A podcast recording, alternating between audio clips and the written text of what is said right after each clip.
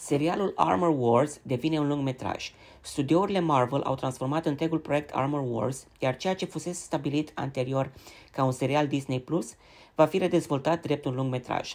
Surse confidențiale au dezvăluit că studioul se angajează să oglindească povestea în formatul potrivit, iar un lung metraj ar fi un mediu mai adecvat.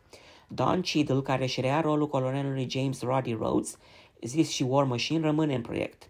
Marvel intenționase 2023 drept punctul de pornire al producției pentru serial, însă puținii oameni care se pregătiseră pentru asta au fost înștiințați despre schimbarea de direcție.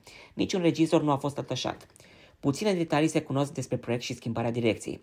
Următoarea apariție a lui Don Cheadle va fi în Invasia Secretă, ce urmează să debuteze în 2023 pe Disney Plus cu Samuel L. Jackson și Ben Mendelsohn.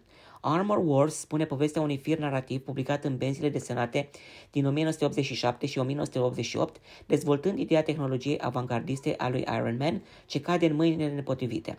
Nu este prima schimbare de direcție, Hawkeye fiind conceput inițial drept un lungmetraj.